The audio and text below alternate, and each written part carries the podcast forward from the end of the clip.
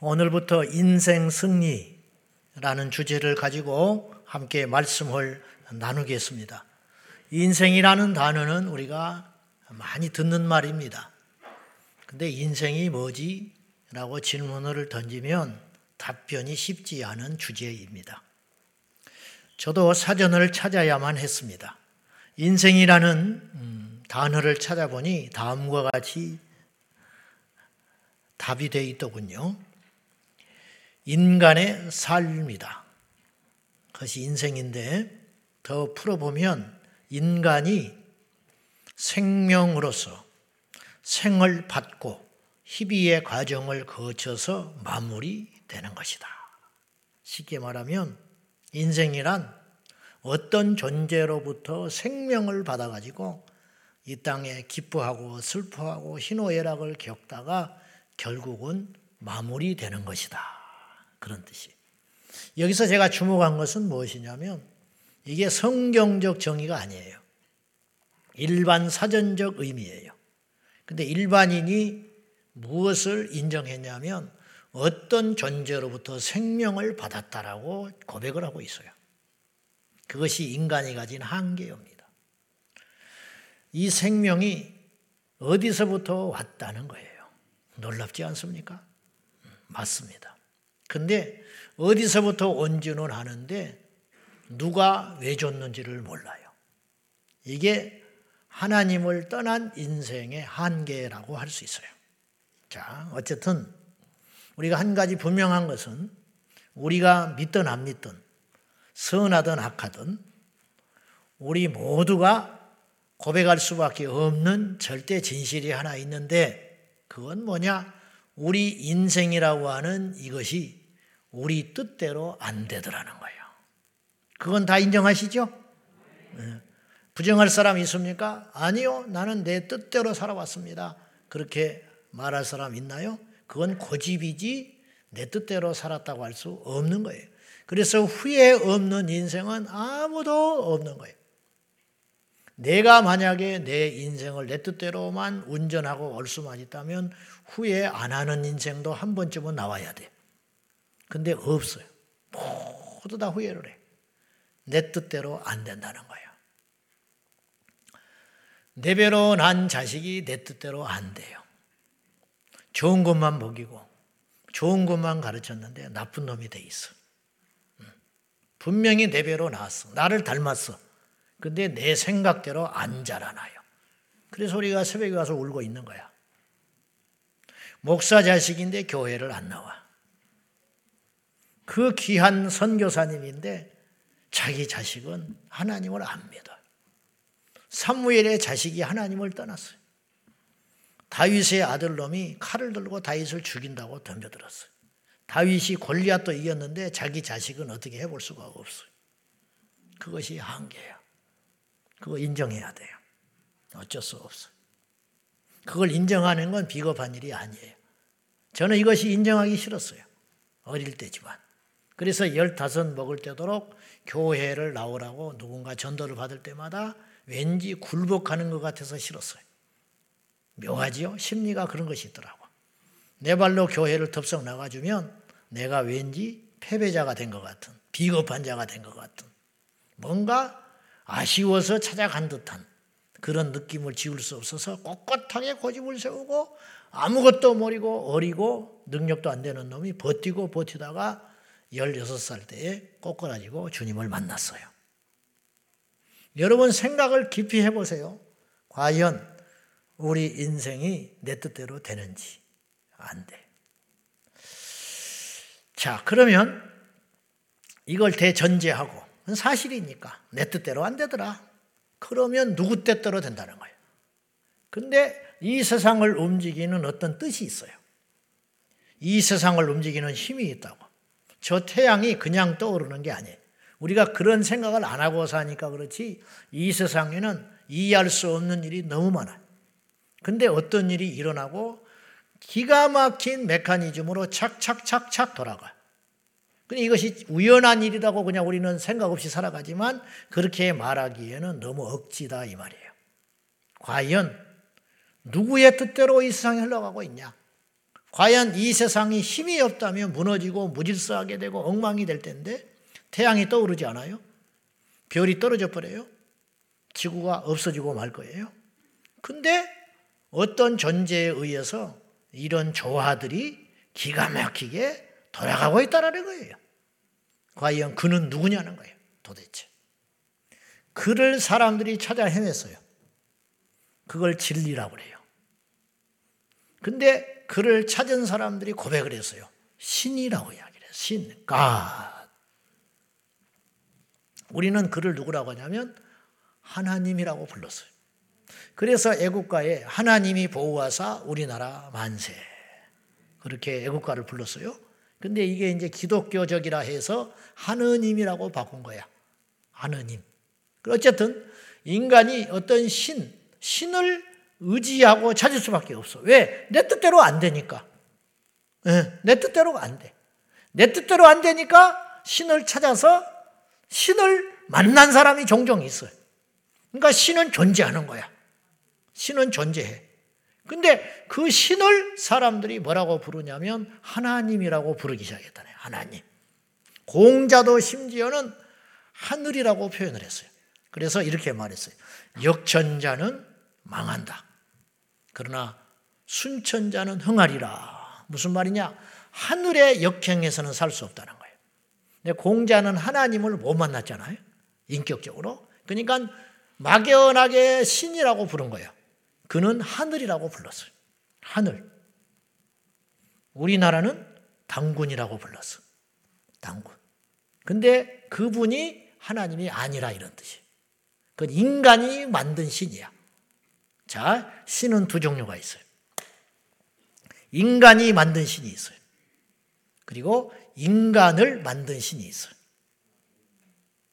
누가 진짜냐는 거예요. 누가 진짜냐. 성경은 인간을 만든 신에 대해서 이야기해요. 인간을 만든 신을 누구라고 부르느냐? 하나님이라고 불러요. 그리고 그 하나님을 창조주라고 그래. 크리에이터. 창조하신 분이다.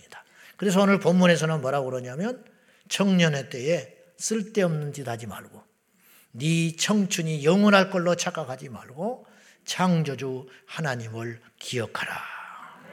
그 말은 저는 이렇게 표현하고 싶어요. 기회가 있을 때 창조주 하나님을 찾아라. 인생 승리 첫 번째 비결. 창조주 하나님을 찾고 만나는 것. 이것이 인생 승리의 비결이다. 그런 뜻이라고 할 수 있어요. 자, 그러면 오늘 본문에서 창조주로 등장하는 신 하나님, 그 하나님께서 이름이 있어요. 이름. 그러니까 일반적으로 전 인류가 갓이라고 부른다니까. 신, 하나님, 그렇게 찾는다니까. 근데 그들이 찾는 하나님이 우리가 우리를 만드신 그 창조주 하나님이 아닌 가짜 신을 찾고 있다라는 거예요. 그러니까 번지수가 틀렸어요. 그래 놓으니까 아무리 찾았고 만났다고 하지만 그들은 하나님과 상관없이 이 땅을 살아가는 거지.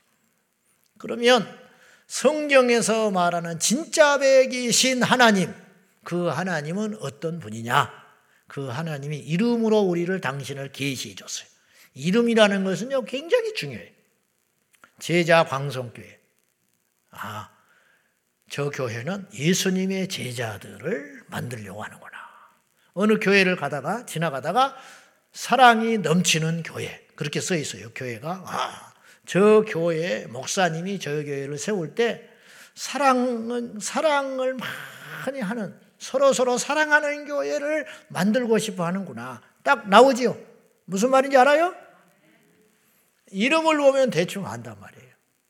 그러니까 하나님이 살아 계시는데 그 살아 계신 하나님이 우리에게 당신을 비로소 가르쳐 주기 시작한 적이 있었다 그런 뜻이에요. 자, 그 말씀을 알기 전에 먼저 창세기 6장 3절 말씀 한번 봐요. 다 같이.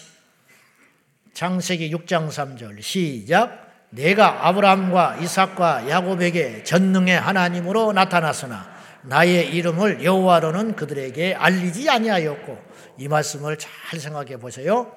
내가 아브라함이나 이삭이나 야곱에게 하나님으로 나타났다. 신으로 보여줬다 이런 뜻이. 그러나 여호와라고는 안 가르쳐 줬다. 야, 이게 무슨 말이죠? 하나님이 존재하셨는데 당신을 여호와 하나님이라고는 안 가르쳐 줬다는 거예요. 누구한테? 아브람, 이삭, 야곱에게는. 그 대신 어떤 하나님으로 가르쳐 줬느냐? 창세기 17장 1절. 자, 시작. 아브라함이 99세 때에 여호와께서 아브라함에게 나타나서 그에게 이르시되 나는 하나님이다. 너는 내 앞에서 행하여 완전하라. 아브라함에게 99세 되던 해 하나님이 떡 나타나셔서 나는 전능한 하나님이다. 엘 샤다이. 히브리어로 그런 뜻이에요. 나는 엘 샤다이야. 그러니까 아브라함이 만난 하나님은 전능하신 하나님이에요. 그래서 100살 때 자식을 줬어요. 전능하니까. 능치 못할 일이 없으니까. 그런 일도 하셨다니까요. 네? 그런 일을 하게 하시더라. 전능한 하나님이 증명되는 거예요. 전능하신 하나님으로 증명되었다. 근데 여호와 하나님으로는 아직 몰랐다. 아브라함이. 그러면 성경에 여호와 하나님, 자 여호와 하나님 우리가 흔히 부르잖아요. 야외 하나님, 여호와 하나님이라는 말도 오늘 그럼 한번 풀어보자고요. 무슨 뜻이냐? 하나님인데 여호와라는 뜻이에요.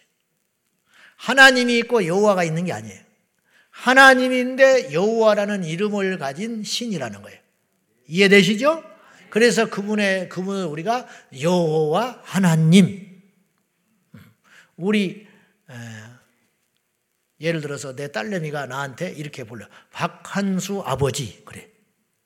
그러면 박한수나 아버지나 동일한 사람이야. 근데 박한수 그러면 아버지인지 뭐인지 모르잖아. 근데 자기 우리 딸이 아버지라는 거예요. 아버지. 여호와 하나님. 하나님이야, 이분이. 근데 어떤 하나님인지 사람들이 몰라요. 어떤 하나님이냐? 여호와 하나님이다. 그러면 여호와라는 말을 이제 우리가 풀어봐야겠죠. 여호와라는 이름의 뜻이 무엇인지를 알면 하나님의 속성이 나타나는 거예요. 하나님이 어떤 분이다. 출애굽기 3장 13절로 14절. 출애굽기 13장 3장 13절로 14절 이렇게 안 보여줘. 자, 시작. 모세가 하나님께 내가 이스라엘 자손에게 가서 이르기를 너희의 조상의 하나님이 나를 너희에게 보내셨다 하면 그들이 내게 묻기를 그의 이름이 무엇이냐 하리? 내가 무엇이라고 그들에게 말하리까? 하나님이 모세에게 이르시되 나는 스스로 있는 자이니라. 또 이르시되 너는 이스라엘 자손에게 이같이 이르기를 스스로 있는 자가 나를 너희에게 보내셨다 하라. 자 모세를 하나님이 이제 80살에 처음 부르신 거예요. 하나님이 안 계셨던 게 아니고 원래 계셨는데 80살에 모세를 불렀다니까요. 여러분이 50살 되던 해 교회에 나와서 하나님 만났다 그러면 하나님이 계셨겠냐가 아니에요. 원래 계셨는데 50살에 여러분이 만난 것 뿐이야. 아멘? 80살 되던 해에 하나님께서 기적으로 찾아와요. 어떤 기적이냐? 고대 광야에서는 불이 그냥 자연 발화가 많이 났어요. 그러니까 불났나 보다 그렇게 지나갈 수 있어요. 그러니까 하나님이 어떻게 나타나냐면 초자연적으로 나타나셨어요. 뭐냐? 불이 붙었는데 안 타요. 그래서 모세가 뭐라고 표현했냐면 이 큰 광경을 보리라. 이런 일이 세상에 있냐? 그래서 가서 본 거야. 불이 막 타는데 나무가 안 타고 있다니까? 이해가 돼요? 인류 역사상 이런 일이 지금 없는 거예요. 처음으로 드러난 거예요. 열이 없는 불이 난 거예요. 열이 없는 불. 그래서 모세가 넋이 나와서 보고 있는데 음성이 들려와요. 이곳은 거룩한 곳이니 네 발에서 신을 벗어라. 너는 굴복해라. 고대에서 신을 벗어라는 건 종이 되라 그런 뜻이에요.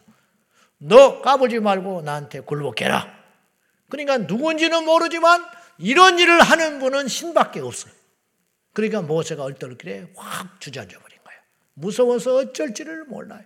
우리가 남일이니까 그러지 우리가 이런 일을 당했다고 봐. 오줌 벌벌 싸버리지.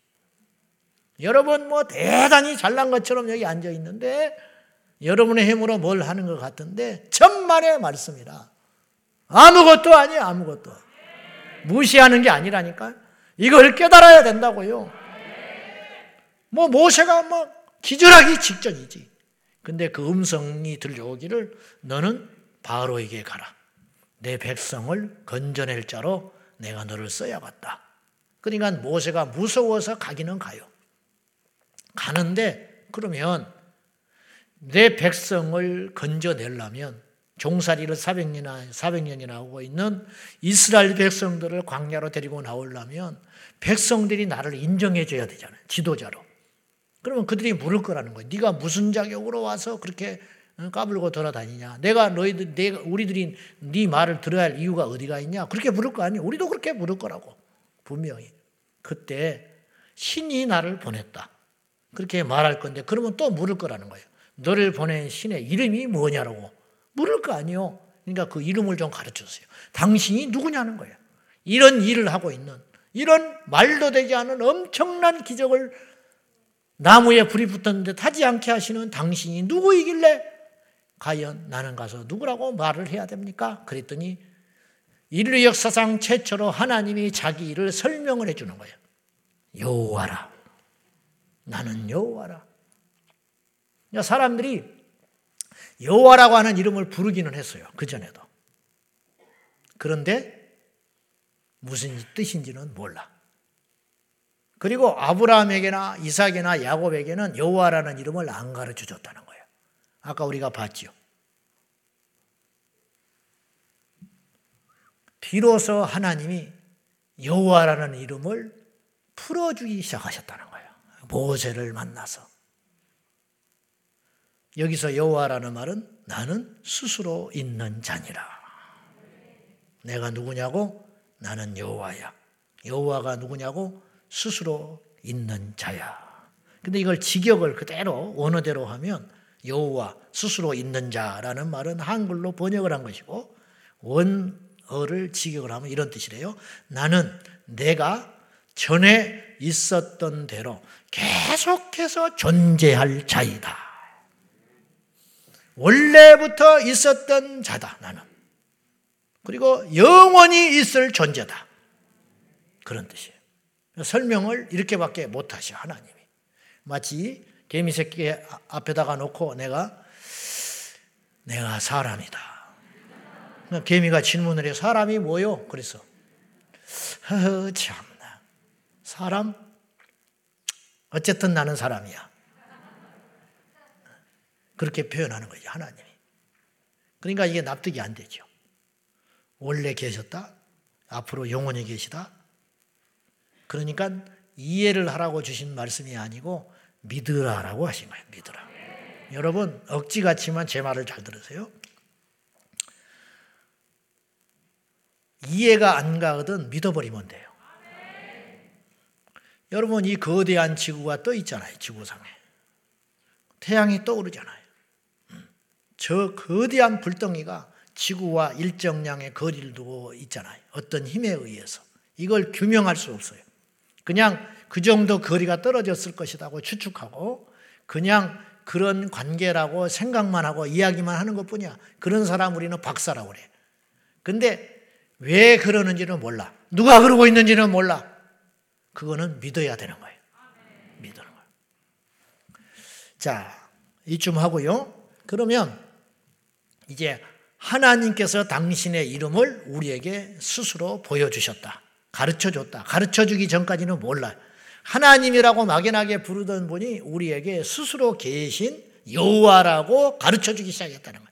그래서 이제 사람들이 그분의 이름을 여호와 하나님이라고 똑똑히 알고 부르기 시작한 거예요. 부르기 시작했어요. 근데 그분의 이름은 여호와만의 이름이 아니라 또 이름이 있어요.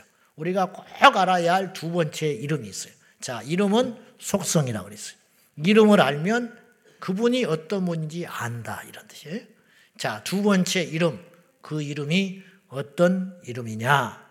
바로 예수라는 이름이에요. 예수. 이 예수라는 이름은 알다시피 영어로 어, 지저스라고 그래요. 근데 헬라어 언어에는 뭐라고 써 있냐면 이에수스라고 써 있어요. 이에수스, 이에수스. 그러니까 이에수스가 아, 음가로 영어가 되면 영어로 번역하면서 지저스가 되었고 그것을 우리나라 한글 말로 번역을 하면서 예수가 된 거예요. 근데 이 예수라는 이름은 특이하게 자 아까 똑같아요. 여호와라는 이름과 똑같아요. 우리가 하나님이 원래 존재했어요. 우리가 인정하든 안 하든 하나님이 존재했어. 홀로. 영원 전부터 영원까지 존재하실 신 하나님이 계셨어. 이 신을 사람들은 하나님이라고 부르고 각자 이름으로 불렀어요. 근데 그게 다 틀려. 진짜 이 하나님의 이름은 어떤 이름이냐? 여호와라는 이름을 가진 하나님이야. 그 하나님은 제대로 알려면 성경에서밖에 몰라요. 아멘. 여호와 하나님께서 당신의 이름을 우리에게 또다시 가르쳐 준 거야. 그 이름이 뭐냐? 예수라는 이름이다. 그래서 마리아가 남자를 알지 못한 상태로도 임신을 한 것이 억울해 죽었는데 천사가 나타나 가지고 네가 아들을 낳을 것이다. 딸인지 아들인지 아무도 몰라. 그 당시. 근데 천사는 알고 있었어요. 네가 아들을 낳을 거라는 거예요. 아들을 낳을 것인데 그 아들을 낳은 다음에 이름을 누구라 해라? 예수라 하라. 그 예수라는 이름은 요셉이 지은 이름이 아니에요. 하나님이 지어준 이름이야. 이건 무슨 뜻이냐? 하나님의 이름이 예수라. 그런 뜻이에요. 그러면 2000년 전에 마리아의 몸에서 태어나신 그 예수라는 분이 과연 진짜 신이냐? 요 질문을 또 던져봐야 돼. 진짜 신이라는 증거가 어디가 있느냐 하는 거예요. 예수님이 이렇게 말씀하셨어요. 요한복음 14장에서 빌립이 이렇게 말을 해요. 아버지, 즉 하나님을 보여주십시오 그래. 그러니까 예수님이 보통 분이 아니라는 걸 알았어요. 눈앞에서 죽은 자를 살리고 기적을 행하고 능력을 행하고 무리를 걷고 나병을 고치니까 이분이 인, 간계를 뛰어넘는 보통 분은 아니야. 그래서 빌립이 어떤 청구를 하냐면 내 앞에 있는 당신이라면 하나님을 보여줄 것 같다 이거예요. 하나님을 좀 보여주시오. 우리 소원이죠. 그래 안 그래? 하나님 보는 게 소원이잖아. 막 답답해 죽겠죠. 막 어느 때는 나도 미쳐버릴 것 같아. 막 하나님이 저렇게 안 믿고 있는 사람한테 저렇게 방황하고 있는 사람한테 저렇게 속속이고 있는 사람한테 하나님이 그 집에 가가지고 야 너 이번 주에 멱살 딱 잡으면서 하나님이 야, 너 이번 주에 제자강성계 갈래 안 갈래? 좀 그래 봤으면 좋겠어. 그래 줬으면 좋겠어. 그래 안 그래요? 응? 속썩이는 남편, 속썩이는 아내, 속썩이는 자식. 그 자식한테 나타나가지고 큰 건 바리지도 않아. 꿈속에서라도 좀 나타나면 좋겠어. 꿈속에라도 나타나가 야, 정신 안 차려? 너 내일 아침에 눈 뜨거든 잠못 말고 네 부인 말 듣고 교회 가. 너 안 가면 다음 주에 알지. 확! 그러면 소원이 없겠어요. 그럴 때가 있죠. 빌립이 딱 그 마음이 있는 거예요. 근데 그렇게 해줄 것 같은 분이 눈앞에 있어요. 예수님, 하나님 아버지 좀 보여주시오.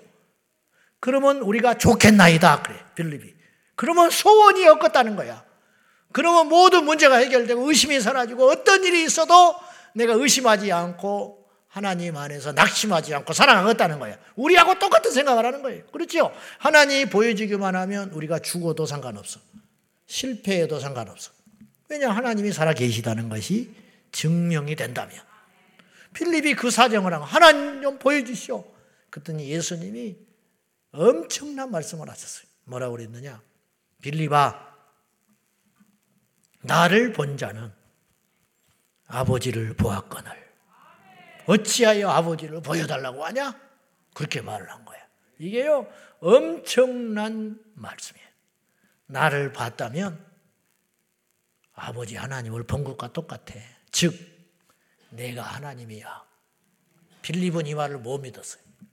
그 당시에는 못 믿었어요. 언제 믿었느냐? 부활한 다음에 그분을 믿어요. 그래서 십자가에 죽을 때 다 도망갔어요. 부활했을 때 예수님이 부활했는데 그 자리에 없었던 제자가 있었어요. 가룟 유다는 가버렸고 도마가 없었어. 도마. 어. 칼 맞느라고 없어졌어.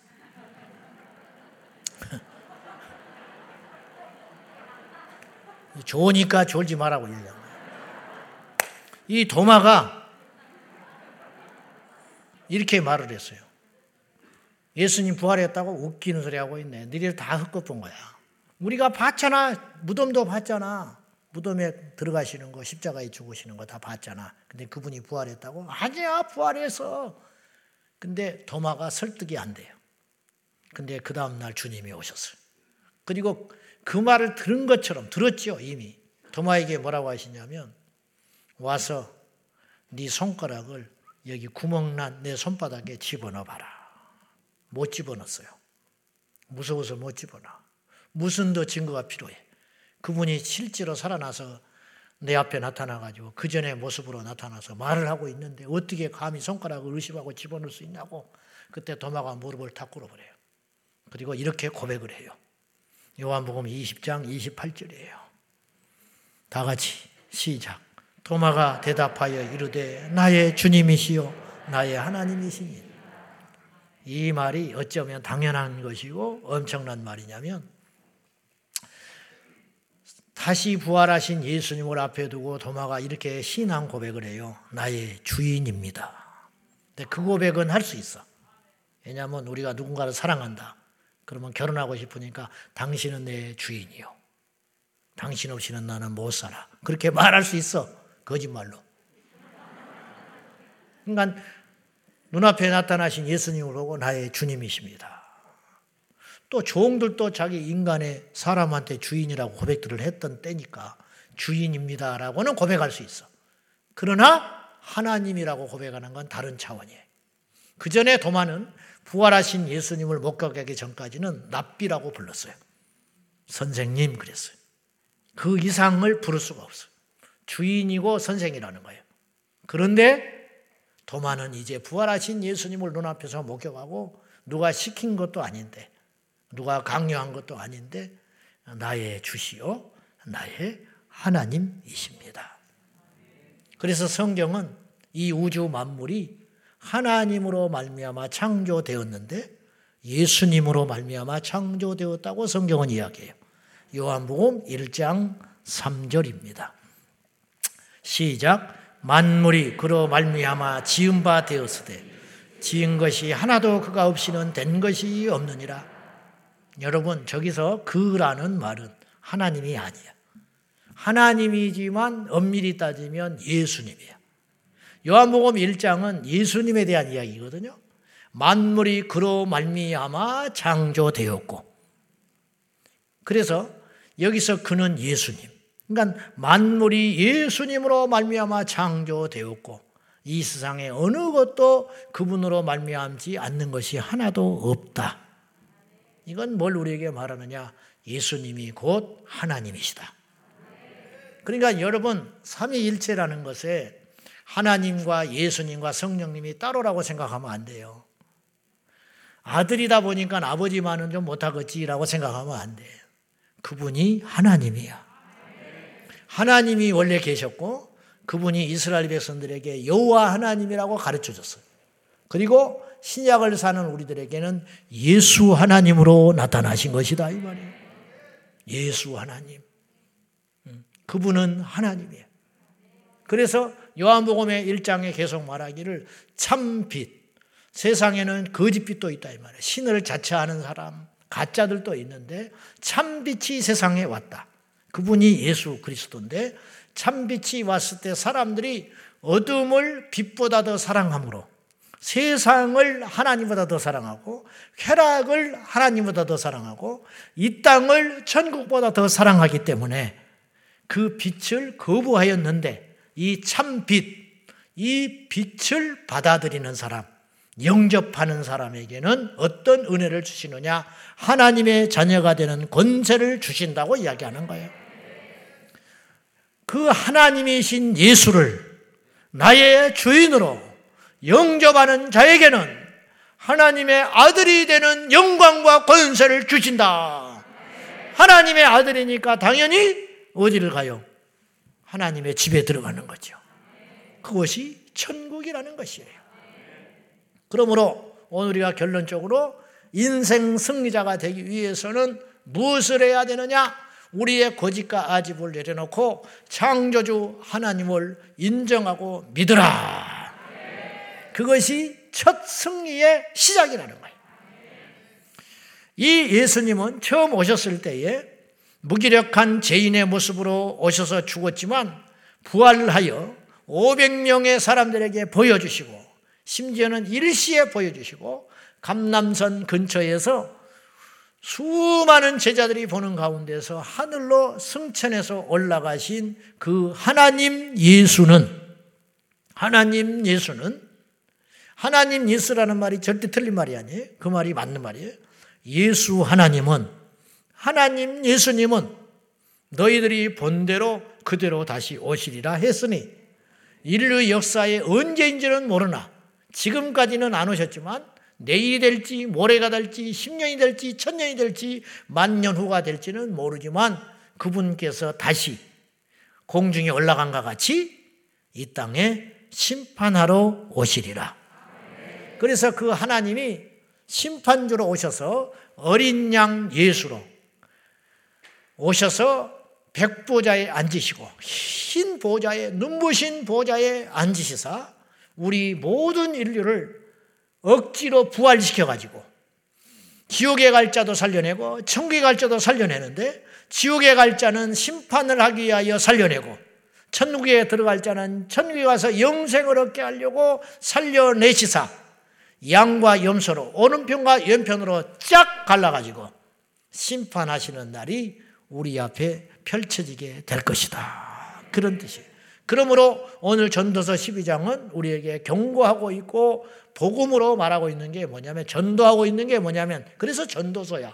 전도하는 게 뭐냐면 너 젊음이 곧 없어진다. 맞아요. 세월이 얼마나 빨리 가는지 몰라요. 우리 교회가 이곳 새 성전에 와서 예배 드리는 지가 재작년 2월 28일이에요. 근데 내 느낌에는 어제 온 것 같아요. 어제. 저만 그런 게 아니에요. 여러분들도 다 그런 생각을 갖고 있어요. 2023년 뭐 시작했다고 막 송구영신 예배드리고 떠들고 어쩌고 그랬죠. 곧 있으면 여름이야. 곧 있으면 또 성탄절 와요. 그렇게 몇, 박, 몇 바퀴 돌다 보면 우리는 턱 주님 앞에 서게 되는 날이 온다 이 말이에요. 그런 날이 오기 전에. 그래서 이제 오늘 전도서 12장에 장황하게 이야기를 했어요. 메뚜기 하나도 들 수 없는 날이 오기 전에 그렇게 힘 빠진 날이 올 거다. 네 젊음도 다 사라지기 전에 해 태양이 저물기 전에 그런 날이 반드시 오는데 그 날이 오기 전에 너는 기억해라. 네 몸뚱아리 이 흙이라고 그래 오는 성경에는 흙은 여전히 땅으로 돌아가고 너만 돌아간 게 아니야. 네 선배, 네 부모, 네 할아버지 기고 날고 하는 어떤 기라성 같은 인물들도 전부 여전히 여상하게 다 이 땅 버리고 그 몸뚱아리가 흙으로 돌아갔어. 너도 돌아가. 그리고 네 몸 안에 존재하는 영은 그것을 창조하신 하나님 앞에 가기 전에 기억해라. 뭘 기억하냐? 헛되고 헛되다. 이 땅에 아무것도 아니다. 이것을 일찍 깨달으면 얼마나 좋은 말. 10대 때 깨달으면 남은 여생을 여호와 하나님 앞에 겸손히 살아갈 수가 있어요. 어떤 사람은 70이 돼서 깨달아. 그럼 너무 아깝잖아. 어떤 사람은 죽기 전에 병상에서 울면서 깨달아. 병원에서 죽을라다가 전도받아가지고, 아, 내가 아무것도 아니었구나. 내가 죽으면 흙덩어리였구나. 그리고 내 영은 하나님께 가는구나. 이걸 깨닫게 된다 이거예요. 그런 날이 오기 전에 뭘 반드시 기억해야 되느냐? 창조주 하나님을 기억하라. 창조주 하나님을 만나라. 창조주 하나님을 찾으라. 여러분, 돈은 필요한 것이지만 그것이 나를 어떻게 해주지 못해. 명예 필요한 것이지만 여러분을 어떻게 해주지 못해. 누구도 그렇게 못해. 자식이 나를 그렇게 해주지 못하고 부모가 형제가 중마 고우가 내 전 재산을 줄 것 같은 친구가 절대로 못 해줘. 저는 목사로서 병원에 있는 환자들을 위해 기도할 뿐이지 아무것도 할 게 없어요. 심지어는 요새는 면회도 못해. 코로나로. 부모도 못해. 우리는 코로나 때 그런 일을 많이 겪었어요.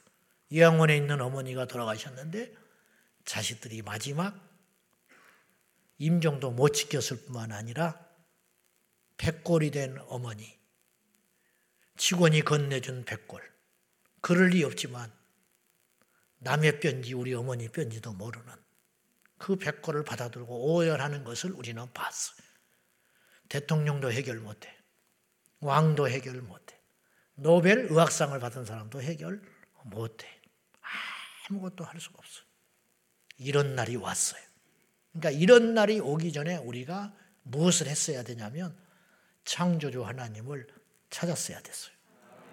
그리고 그분을 찾아, 찾아서 그분을 알고 만난 사람은 코로나가 오고 코로나 19, 20, 30이 와도 우리 삶에 어떤 일이 일어나도 창조주 하나님을 인정하고 믿음으로 인하여 이 세상의 승리자가 될 수 있다.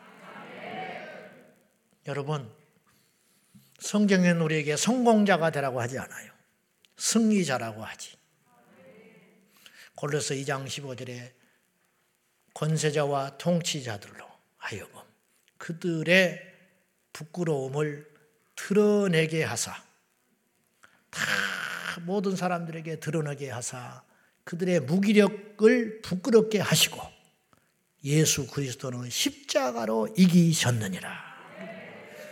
주기철 목사님은 목회에 성공한 분이 아니에요. 그러나 그들은 그는 승리하신 분이에요. 우리가 이 길을 걸어가야 된다는 거예요. 누군가 나에게 목사님 성공했어. 그러면 나한테 욕하는 거예요. 그거는. 나는 성공하는 사람이 되고 싶지 않아. 나는 승리자가 되고 싶어요. 가난해도 승리할 수 있어요. 병들어도 승리할 수 있어요. 내 뜻대로 안 돼도 승리할 수 있어요. 언제? 창조주 하나님을 찾을 때 우리 모두가 그 창조주 하나님을 찾고 만나는 인생 승리자가 되시기를 예수님의 이름으로 축원합니다. 기도하겠습니다. 하나님 아버지 힘이 있을 때 생명이 붙어 있을 때 세상에서 내 발로 내 손으로 움직이고 있을 때 하나님을 기억하고 찾게 하여 주시옵소서. 젊음도 갑니다. 내 주머니에 돈도 사라질 날이 옵니다. 내 발로 걷지 못할 날이 올 것입니다. 내 손가락으로 내 숟가락을 들지 못하는 날이 오게 될 것입니다. 그 날이 오기 전에 창조주 하나님을 찾는 지혜로운 자들이 인생 승리자들이 되게 하여 주시옵소서. 예수님의 이름으로 기도 올리옵나이다. 아멘.